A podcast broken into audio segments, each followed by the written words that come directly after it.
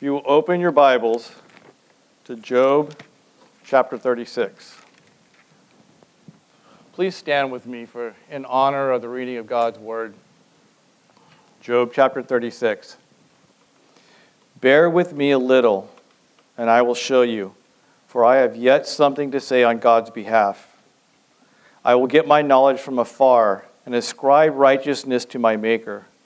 For truly my words are not false one who is perfect in knowledge is with you. Behold, God is mighty and does not despise any. He is mighty in strength of understanding. He does not keep the wicked alive, but gives the afflicted their right. He does not withdraw his eyes from the righteous, but with kings on the throne, he sets them, them, sets them there forever, and they are exalted. And if they are bound in chains and caught in the cords of affliction, then he declares to them their work and their transgressions, and that they are behaving arrogantly. He opens their ears to instructions and commands that they return from iniquity. And if they listen and serve him, they complete their days in prosperity and their years in pleasantness. But if they do not listen, they perish by the sword and die without knowledge. The godless in heart cherish anger they do not cry for help when he binds them. They die in youth, and their life ends among the cult prostitutes. He delivers the afflicted by their affliction and opens their ears by adversity. He also allured you out of distress into a broad place where there was no cramping, and what was set on your table was full of fatness. But you are full of judgment on the wicked. Judgment and justice seize you. Beware lest wrath entice you into scoffing, and let not the greatness of the ransom turn you aside. Will your cry for help avail to keep you from distress, or all the force of your strength? Do not long for the night when people vanish in their place. Take care. Do not turn to iniquity, for this you have chosen rather than affliction. Behold, God is exalted in his power. Who is a teacher like him? Who has prescribed for him his way, or who can say, You have done wrong? Remember to extol his work, of which men have sung. All mankind has looked on it. Man beholds it from afar. Behold, God is great, and we know him not. The number of his years is unsearchable. For he draws up the drops of water, they distill with his mist and rain, which the skies pour down and drop on mankind abundantly. Can anyone understand the spreading of the clouds, the thundering of his pavilion? Behold, he scatters his lightning about him and covers the roots of the sea. For by these he judges peoples. He gives food in abundance. He covers his hands with the lightning and commands it to strike the mark. It crashes, its crashing declares his presence. The cattle also declare that he rises. Chapter 37. And this also my heart trembles. At this my heart also trembles and leaps out of its place. Keep listening to the thunder of his voice and the rumbling that comes from his mouth. Under the whole heaven he lets it go, and his lightning to the corners of the earth. After it his voice roars. He thunders with his majestic voice. He does not, he does not restrain the lightning when his voice is heard. God thunders wondrously with his voice. He does great things that we cannot comprehend. For to the snow he says, Fall on the earth. Likewise to the downpour, his mighty downpour. He seals up the hand of every man, that all men whom he made may know it. Then the beasts go into their lairs and remain in their dens. From his chamber comes the whirlwind, and cold from the scattering winds. By the breath of God, ice is given and the broad waters are frozen fast. He loads the thick cloud with moisture. The clouds scatter his lightning.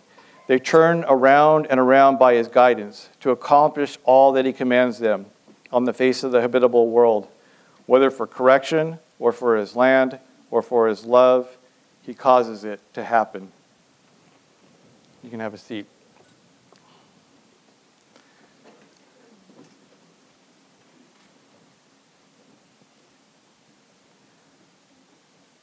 Father, forgive us for thinking wrongly about you. For elevating ourselves to a place that we should never try to attain. Father, outside of you regenerating our hearts, we can't know you. Lord, that is truth, and the truth is, is that even after regeneration, Lord, we have to rely on you to show yourself to us. And I pray, Lord, that through your word being spoken and preached, Lord, and through the illumination of your Holy Spirit, that we would come to see you as our mighty God, our amazing Savior. That we would come to know you better, Lord, today because of your word. We pray this in Jesus' name. Amen.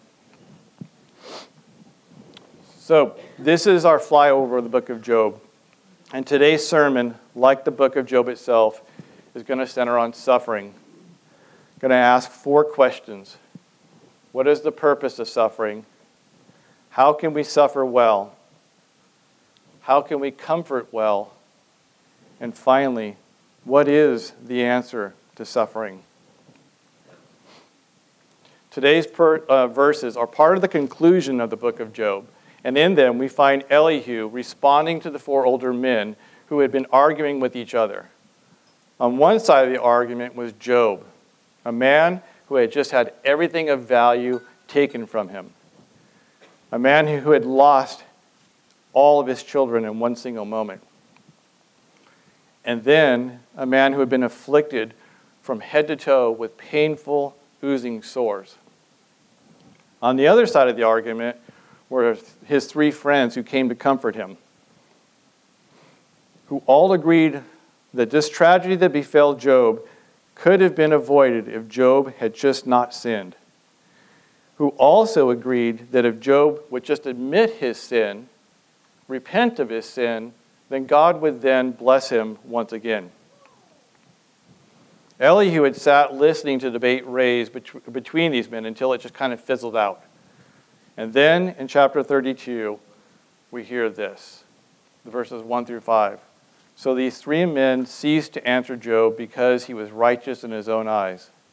Then Elihu, the son of Barachel, the Buzite, of the family of Ram, burned with anger. He burned with anger at Job because he justified himself rather than God. And he burned in anger also at Job's three friends because they had found no answer although they had declared Job to be in the wrong. Now, Elihu had waited to speak to Job because they were older than he. And when Elihu saw that these three men, but there was no answer in their mouth, he burned with anger. Now, we're told that Elihu burned with anger against these older men, the three friends, because of their theology, which was based on quid pro quo. Basically, you do this, and God has to do that and he saw that it was insufficient to deal with the devastation which had uh, befallen Job. They held that God would only inflict pain and suffering on people because of sin and no other reason. And his anger burned against Job, not because he held fast to his integrity, not because he was adamant that there was no hidden sin in his life. He burned with anger against him because Job justified himself and not God. Job had been right in his elevation of God over all creation. He was right in his worship of the omniscient holiness of God, but he was wrong in thinking that God owed him an explanation. This is how he justified himself and not God. And Elihu wasn't jumping in to settle the argument as who was right and who was wrong. He jumped into the fray for one reason only because all of these men had spoken wrongly about God. The interesting thing about the five chapters that contain the monologue of Elihu is that most of it is um, directed not towards the wrong theology of the three men, but is directed at Job. Because he knew that the answer to the bad theology of these men was not a point by point commentary on why they were wrong. The way to correct their bad theology was through the rebuke of Job in justifying himself. This entire section of uh, Scripture today is all addressed to Job. We know that because the you that's given is given in the singular form and not the plural. And the first four verses are given as a reason why Job should listen to Elihu. He said, Bear with me, and I will show you, for I have yet something to say on God's behalf. I will get my knowledge from afar and ascribe righteousness to my Maker. For truly my words are not false. One who is perfect in knowledge is with you. These statements make Elihu look pretty full of himself. But let's not forget that God never rebukes Elihu at all, like he did Job, Eliphaz, Bildad, and Zophar. Then in verses 5 through 15, Elihu addresses God's retribution of the good and the bad. This isn't given as support to the claim that Job was sinning, and that's why God um, struck him. But it was to remind God of remind Job of God's sovereignty over his creation, to remind Job that God acts justly and rightly, and that is merciful. And he's also trying to get Job to see himself and his inflection in his infliction in light of God, not just his circumstances. That's why he ends his thought with He delivers their afflict, the afflicted by their affliction and opens their ear by adversity. Just like Job, we will need a full and robust understanding of pain and suffering if we're ever to understand how God delivers the afflicted by their afflictions and opens their ears by adversity. There's a theology that tells us that pain and suffering are nothing more than attacks from our enemy, or that they're just part of the human experience. There are those who will tell you that God works overtime in trying to prevent pain and suffering in our lives, or at least lessen their effects on us. These people hold up a God that is doing his best in achieving a life of ease for us. And these people will say that it is a mystery to them why God allows pain and suffering to occur in this life. They say that those things are not his will. After all, he's a God of love, of puppies and kittens and nice little things. But this God or I'm sorry, but this makes God out to be a very small God indeed. This God has no power over pain.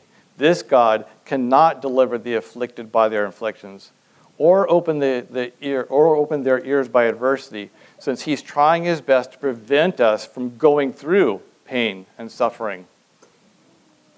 Nor can this theology answer sufficiently the most basic of questions in this life the why of pain and suffering. C.S. Lewis wrote a book on this subject called The Problem of Pain. It's a great book. But in that book, he never actually answers the why of suffering. He answers philosophically that it is not, um, that it makes no sense not to believe in God because of pain and suffering. But he never addresses why, the why of pain and suffering. The answer to that question, however, is found in Scripture. Genesis 1:31 says, "And God saw everything that he had made, and behold, it was very good. There was evening and there was morning, the sixth day." This was after the creation of the universe, the earth, everything in it, including man. It was all very good. There was no evil, there was no pain, and there was no suffering. That all changed Genesis 3, verses 6 and 7. And he ate it.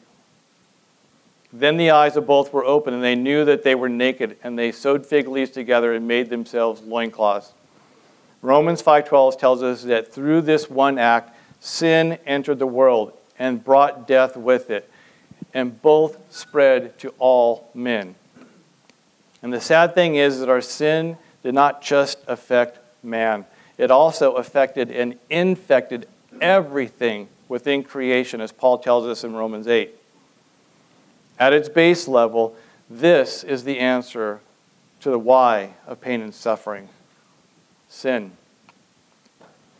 While that answers how pain and suffering came into the world, it doesn't address why God allows it to continue, and especially doesn't answer why He directs it upon His children, if in fact He does.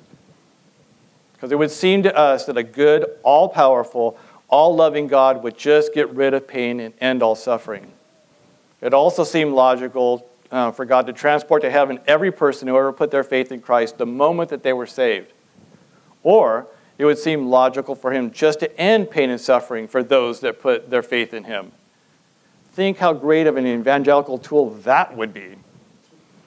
But instead of obliterating pain and suffering, instead of using the lack of pain and suffering as proof of his seal on his sons, the Bible is clear. He not only allows and directs pain, he also promises it to us. Jesus said in John 16 33, In this world you will have tribulation. The Holman Christian Standard Bible translate that verse this way You will have suffering in this world. And it doesn't seem to us very loving to promise suffering, especially when you have the power to prevent it. And even more so when we find out that God is the instigator of it. In fact, in our way of thinking, that's abuse we would say that any father who causes children pain and suffering should be locked up. That is until we define what pain and suffering are. For if parents were locked up and kids removed from homes just because the children felt any kind of pain or suffering or perceived pain and suffering, then all kids would be taken away and all parents would be locked up because all parents have brought pain and suffering on their kids, at least in their children's minds. We tell them, go to bed, eat your vegetables, do chores. I'm taking you to the doctor. And while these things are not to a logical adult mind, pain and suffering, or the cause of pain and suffering, for the immature, the childish, or the ill formed, in their thinking, they are. Now, I'm not implying that, pain, that the pain of heartbreak or physical trauma isn't real. But what I am saying is that just like a child cannot fully understand why they must take medicine, get a shot, do chores, or go to bed, we too cannot fully comprehend why God would bring pain and suffering into our lives. What would be the purpose of that? Well, before we address the purpose of pain, we have to answer is it theologically correct to blame God for the pain and suffering that we have in our lives? Are we wrong in saying that He is the unseen cause of these afflictions? Elihu addressed the pain and suffering in Job's life, beginning in verse 16, and lays the responsibility of that pain and suffering directly at the feet of the one who was responsible for it God. He said, Take care, do not turn to iniquity, for this you have chosen rather than affliction. Behold, God is exalted in his power. Who is a teacher like him? Elihu wasn't pulling this thinking out of thin air. He wasn't even telling Job something that he himself didn't know. For Job himself has said that it was God who had brought this tragedy upon him. First, when the, the taking of all his possessions and the killing of his children in chapter 1, and then after he was afflicted in the flesh, he once again said that it was from God in chapter 2. And finally, at the end of the book of Job, when he's being restored, even then, it is God who is said to have brought these afflictions upon him. Job 42, verse 11. Okay. So God was the reason for Job's suffering. But that, does that apply to all of our suffering? 1 Chronicles 29 says of God, You rule over all. Psalm 115 says that God does all that he pleases. And in case that doesn't quite click yet, Jesus said in the Great Commission in Matthew 28 that all authority in heaven and earth had been given to him. So this answers the who behind our pain and suffering, but it doesn't answer the why of it. What is the purpose of pain and suffering? Is there a purpose in pain and suffering? Thankfully, we're not left without answers, for Scripture tells us that there is at least three reasons for pain and suffering. The first is found in Hebrews 12, which tells us that there are times that God will use suffering as a rebuke for our sin and as a means for training us. Hebrews 12, verses 5 through 11 says, Have you forgotten the exhortation that addresses you as sons? My son, do not regard lightly the discipline of the Lord, nor be weary when reproved by him. For the Lord disciplines the one whom he loves and chastises every son whom he receives. It is for discipline that you have to endure. God is treating you as sons. For what son is there whom, God, who the Father does not discipline? If you are left without discipline, in which all have participated, then you are illegitimate children and not sons. Besides this, we have had earthly fathers who disciplined us and we respected them. Shall we not much more be subject to the Father of spirits and live? For they disciplined us for a short time as it seemed best to them, but He disciplines us for our good, that we may share in His holiness. For the moment, all discipline seems painful rather than pleasant, but later it yields the peaceful fruit of righteousness to those who have been trained by it. Suffering is also the tool that God uses to train us towards spiritual maturity. Romans 5 1 through 5. Therefore, since you have been justified by faith, we have peace with God through our Lord Jesus Christ through him, we have also obtained access by faith into this grace in which we stand. And we rejoice in hope of the glory of God. Not only that, but we rejoice in our sufferings, knowing that our sufferings produce endurance. And endurance produces character. And character produces hope. And hope does not put us to shame because God's love has been poured out into our hearts through the Holy Spirit who has been given to us.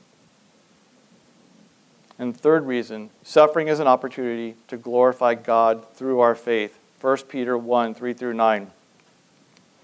Blessed be the God and Father of our Lord Jesus Christ.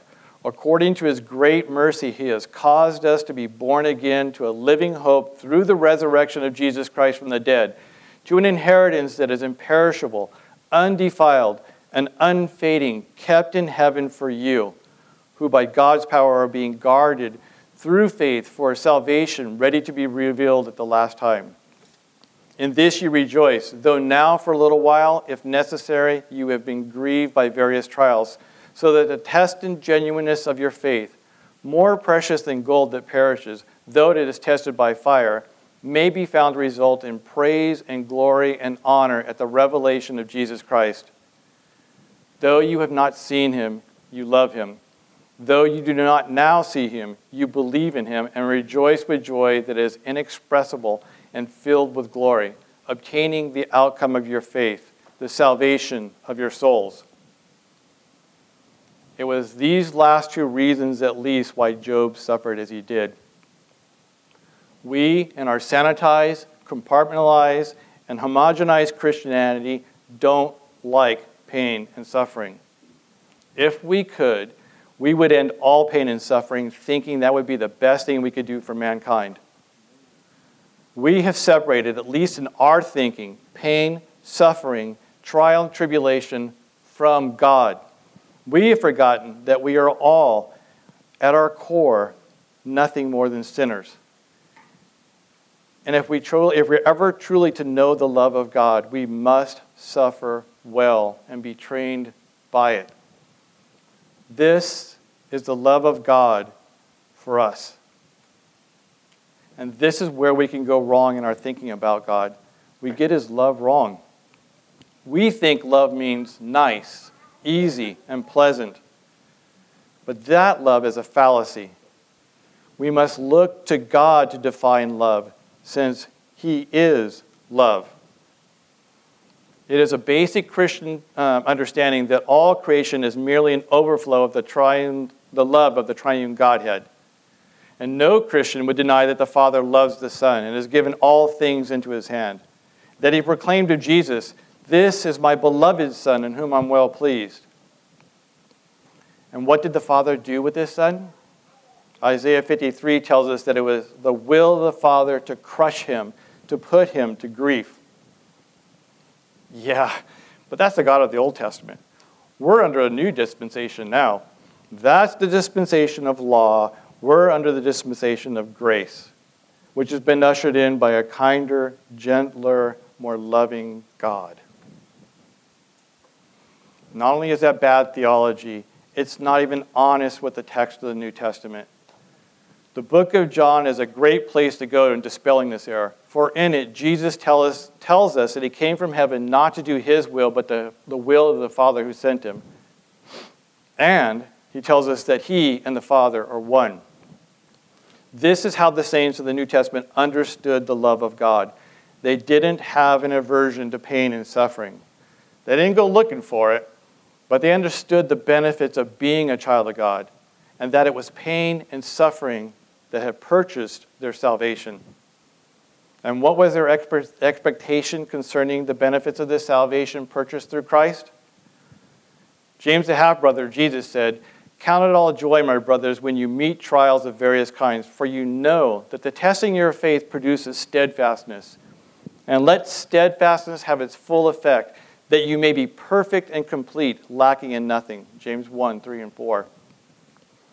Or we've got Paul, who said, For all who are led by the Spirit of God are sons of God.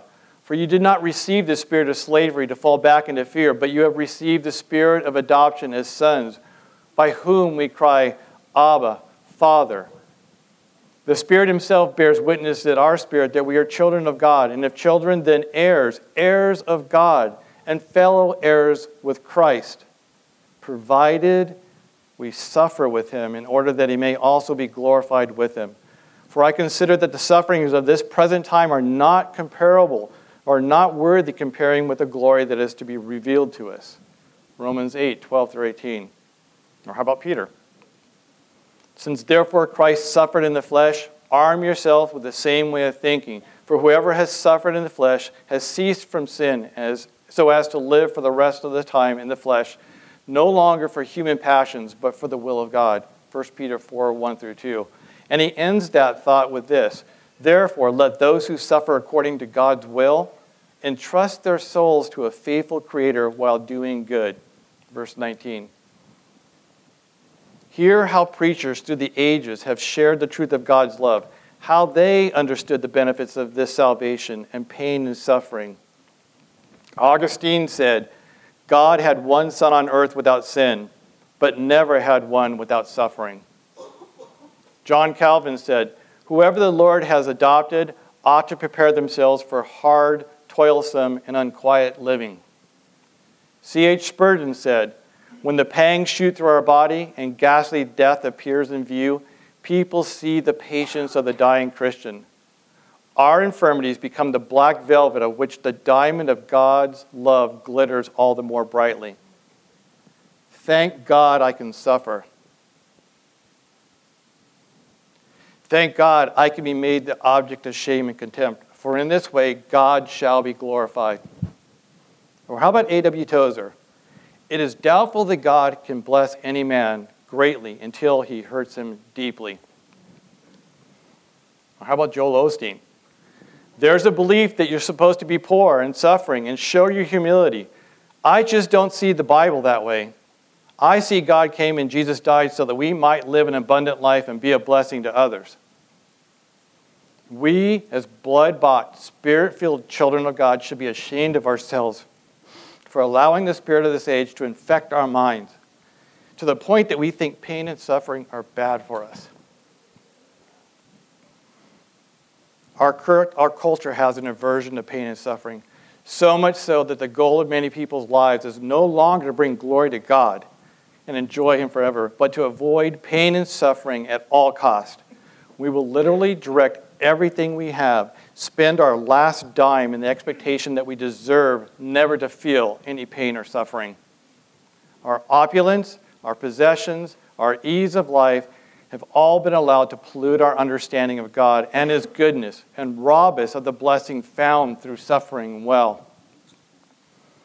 This has contributed greatly to the anemic state of the church in the West. We have lost the understanding of the benefits and blessings of pain and suffering, and because of this, many have failed to suffer well. There is a purpose to suffering. God used pain to purchase our salvation through the crushing of his Son. He uses pain in enacting our salvation as the Spirit regenerates our cold, dead hearts. It's the love of God that allows the sinner to see his sin against a holy God, allows the sinner to feel pain and humiliation for those sins, which drives us to the only place we can go, to the real comfort, the only real comfort and joy that we can ever have, to the Son whom He crushed, to Jesus.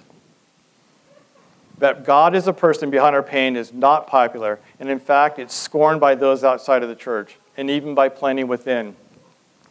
But be that as it may, it still stands as truth.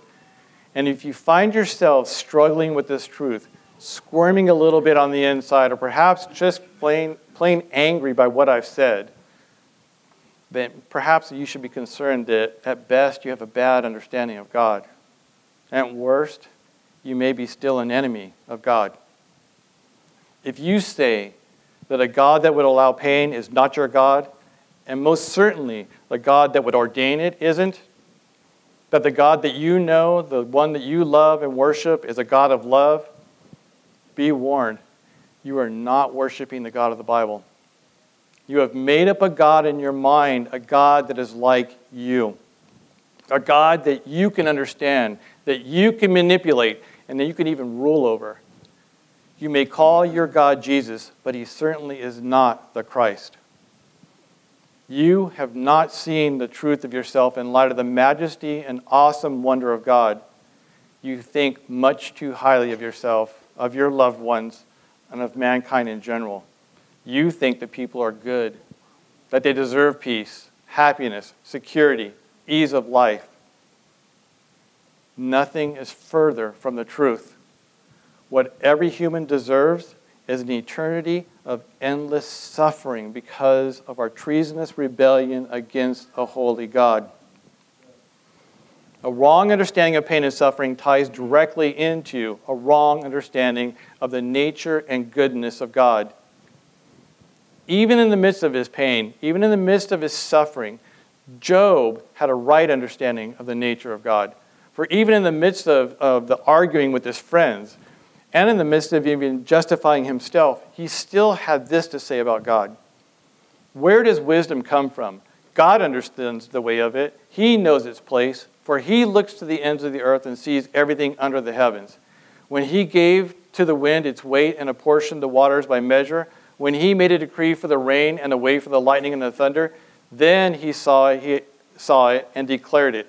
He established it and searched it out. And he said to man, Behold, the fear of the Lord, that is wisdom. And to turn away from evil is understanding. Chapter 28, verses 20 through 28.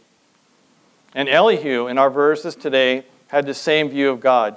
He said, Who has prescribed for him his way, or who can say, You have done wrong?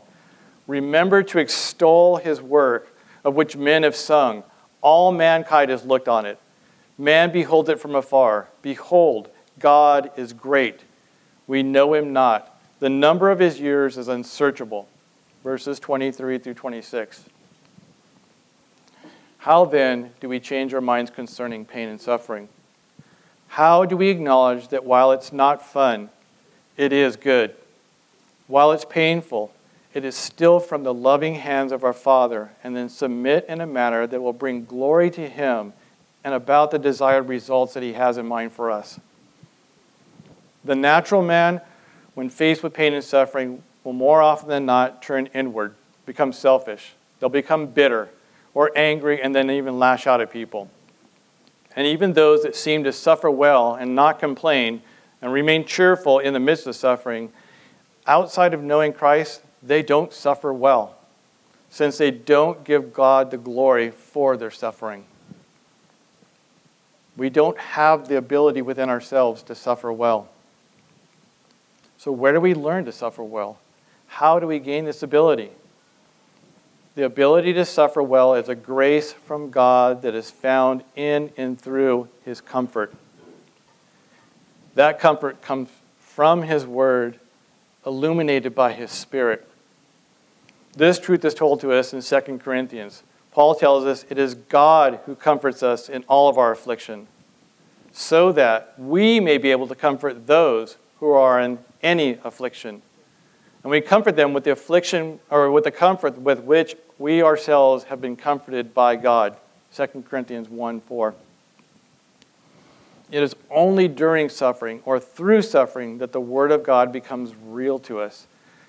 Those truths that we know in our head get drilled down to our heart.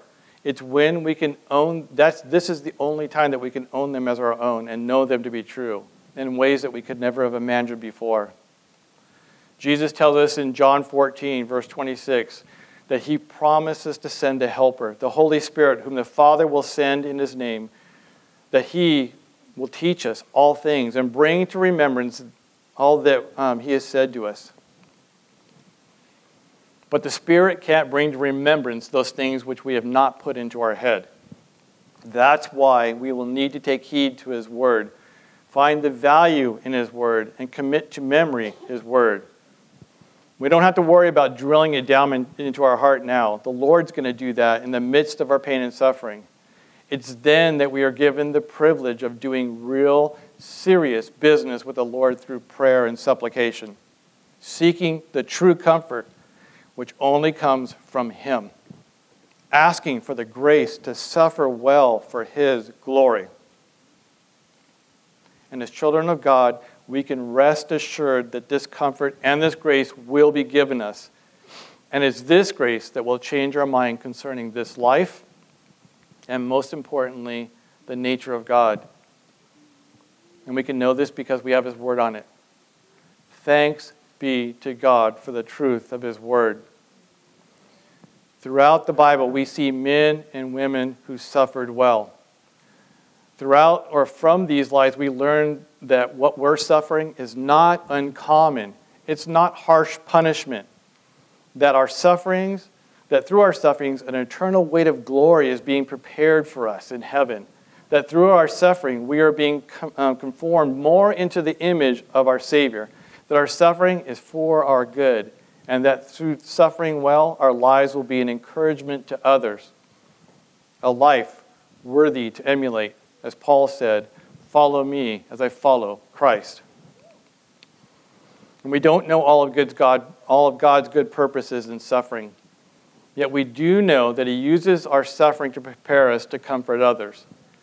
That means that we will often suffer, sometimes severely, for reasons that we don't know because we have not yet met the person who will one day be comforted by our story.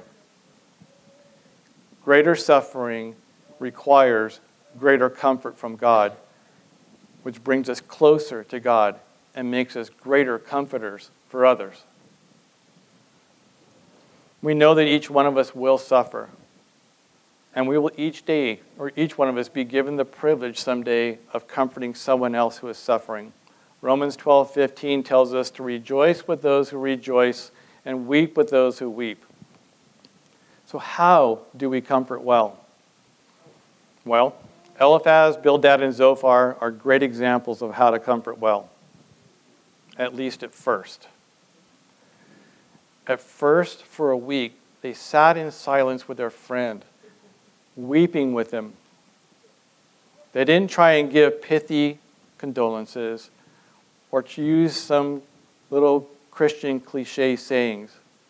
They just sat there and wept with them. The task of comforting someone who is dealing with deep personal and private pain isn't an easy one.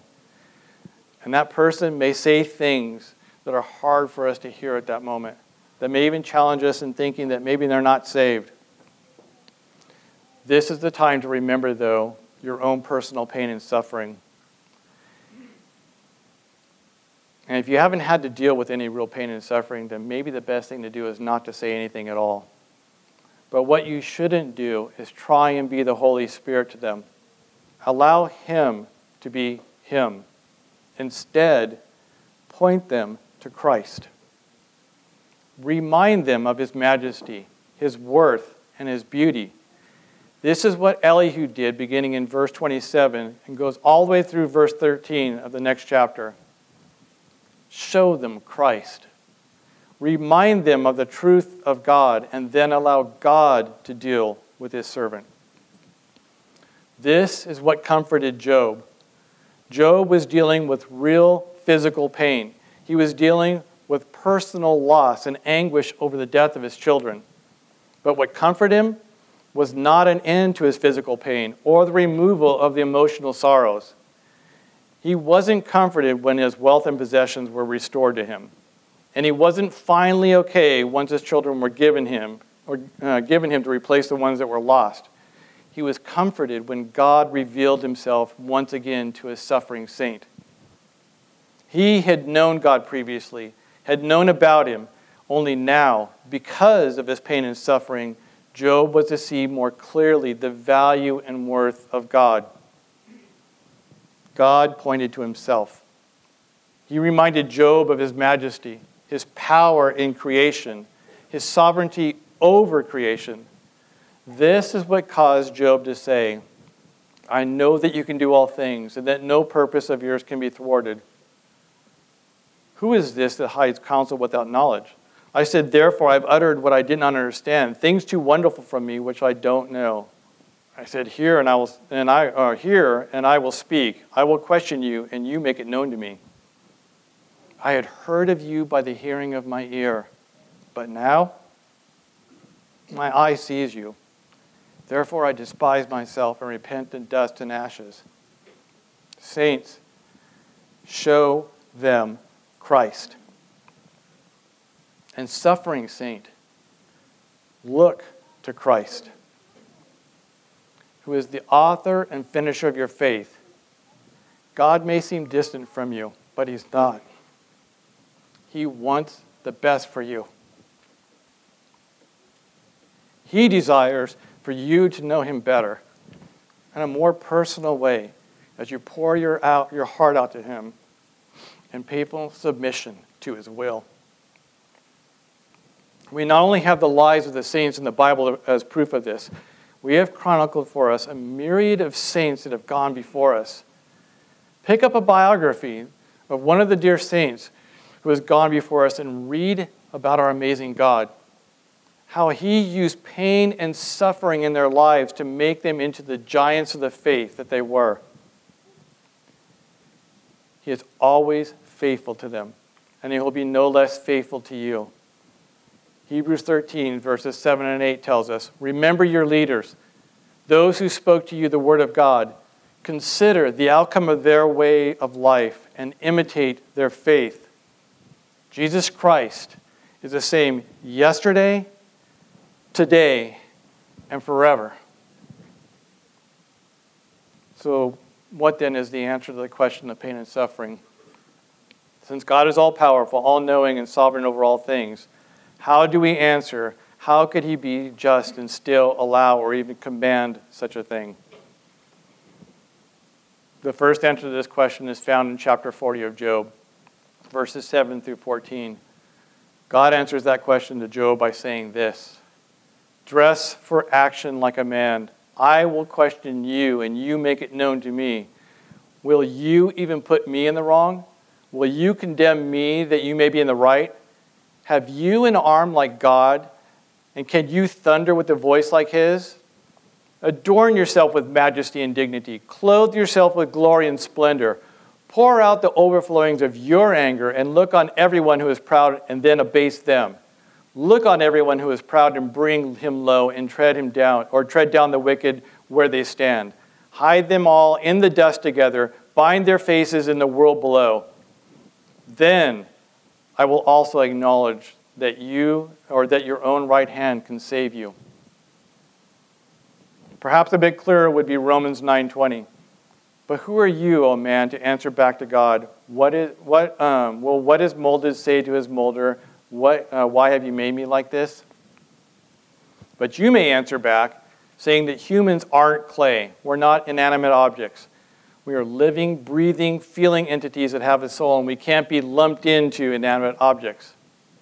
The question I have to ask you then is why do humans have a soul? Why do humans have value? That answer is found in Genesis 1, verse 27. So God created man in his own image. In the image of God, he created him, male and female, he created them. Humans do have value for this one reason alone. We are created by God in his image. But this doesn't mean that we are equal to God or can fully comprehend him. Something that he told us through his prophet Isaiah. In Isaiah 55, verses 8 through 9, he said, For my thoughts are not your thoughts, neither are your ways my ways, declares Yahweh. For as the heavens are higher than the earth, so are my ways higher than your ways, and my thoughts higher than your thoughts.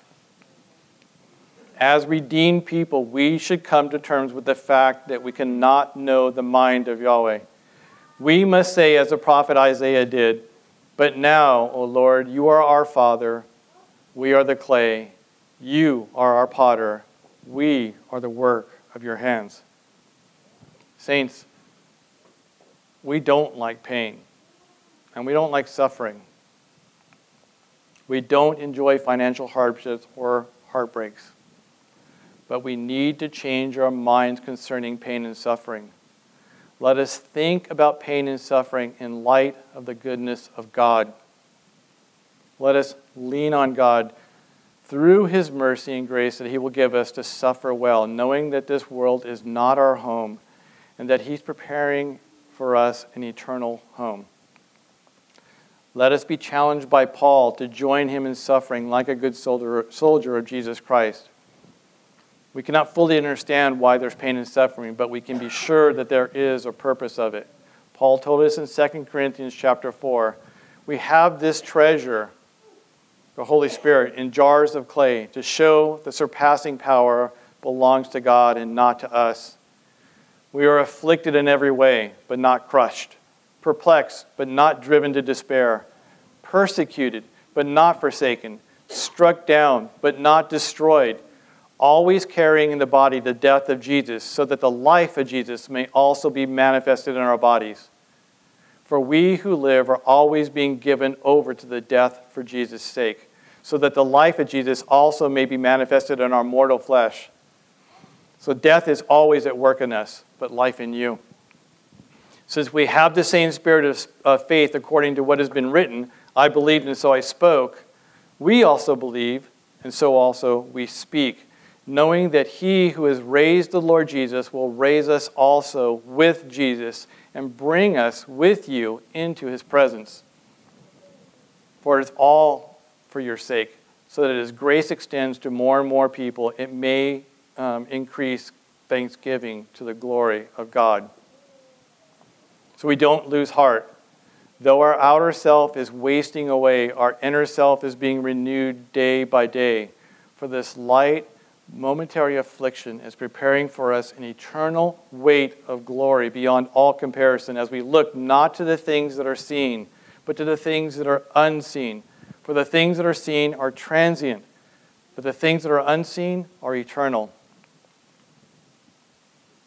Saints, there is a world of hurting, dying people who are enemies of God. These people have no hope in this life or the one to come which makes their obsession with having their best life, best life now make sense. But it's when the children of God suffer well. It's when, in the midst of our severe pain and heartbreak, that the suffering saint praises God. It's then that those who are an enemy of God are shaken to their core by the truth of the goodness in God in keeping us. It's then that our enemy and his minions are silenced in their lives concerning the value and worth of our Savior. It's then that the brothers are built up in their faith, can find comfort in their own affliction. It is then that we will see the glory of God in a greater way, and it is then that God receives the greatest glory due his name through our life. We cannot know the mind of God, and we are in his hands. This is the first answer to pain. But the final and absolute answer to why of pain and suffering is Jesus. His sacrifice, his perfect, sinless life, laid down in obedience to the will of the Father on behalf of sinners, this is the answer to pain and suffering. For the sinner, it is nothing but the grace of God that their entire life is anything but pain and suffering. That it's not stands as a testament to his mercy and his kindness to mankind. And for the saint, Jesus is the final answer to pain and suffering. He took all of our sin and all the pain and suffering that we deserve because of it upon himself and swallowed it up in his death. But death couldn't hold him. Death died in him, for he raised himself from the grave and lives for all eternity. In him we have life and life more abundantly. This world, this life, is merely a vapor, a mist that is fleeting. We have an eternity of life with Christ, an eternity in which we will actually live, knowing our God much better because we've been trained in this life through pain and suffering. He is the author and finisher of our faith, meaning that the faith that enables us to see ourselves in light of His majesty and glory is authored by Him, purchased by Him. And one day, when we are ushered into what He called real life, an eternity with Him, we will be able to shed these eyes of faith. We'll no longer need them. At that moment, our faith will be realized. We will be home. We will see our Savior face to face for all eternity. And in that moment, He will wipe away every tear from our eyes, and death shall be no more. Neither shall there be mourning, nor crying, nor pain any more, for the former things will have passed away. Let's pray.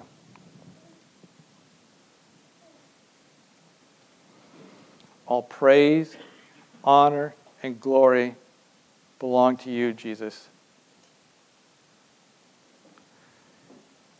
Father, thank you for calling us to you. My Father, I pray for any there in this room that don't know you, that think of you as being mean and unkind and unjust because of pain and suffering. Father, I pray that through your Holy Spirit that you would regenerate their hearts, break through, cause them to see themselves in light of who you are, Lord, that they would be saved and finally find comfort in you. And Father, I pray comfort over these, your dear saints, Lord, whom you are afflicting because of you desire good for us, Lord. Father, may we bring glory and honor to you through suffering well. That in the midst of the suffering, Father, that you would reveal your goodness and your grace to us in a deeper way. You are beyond good, Lord. Thank you again for giving us your Spirit, Lord. Thank you for giving us your word. We pray this in Jesus' name. Amen.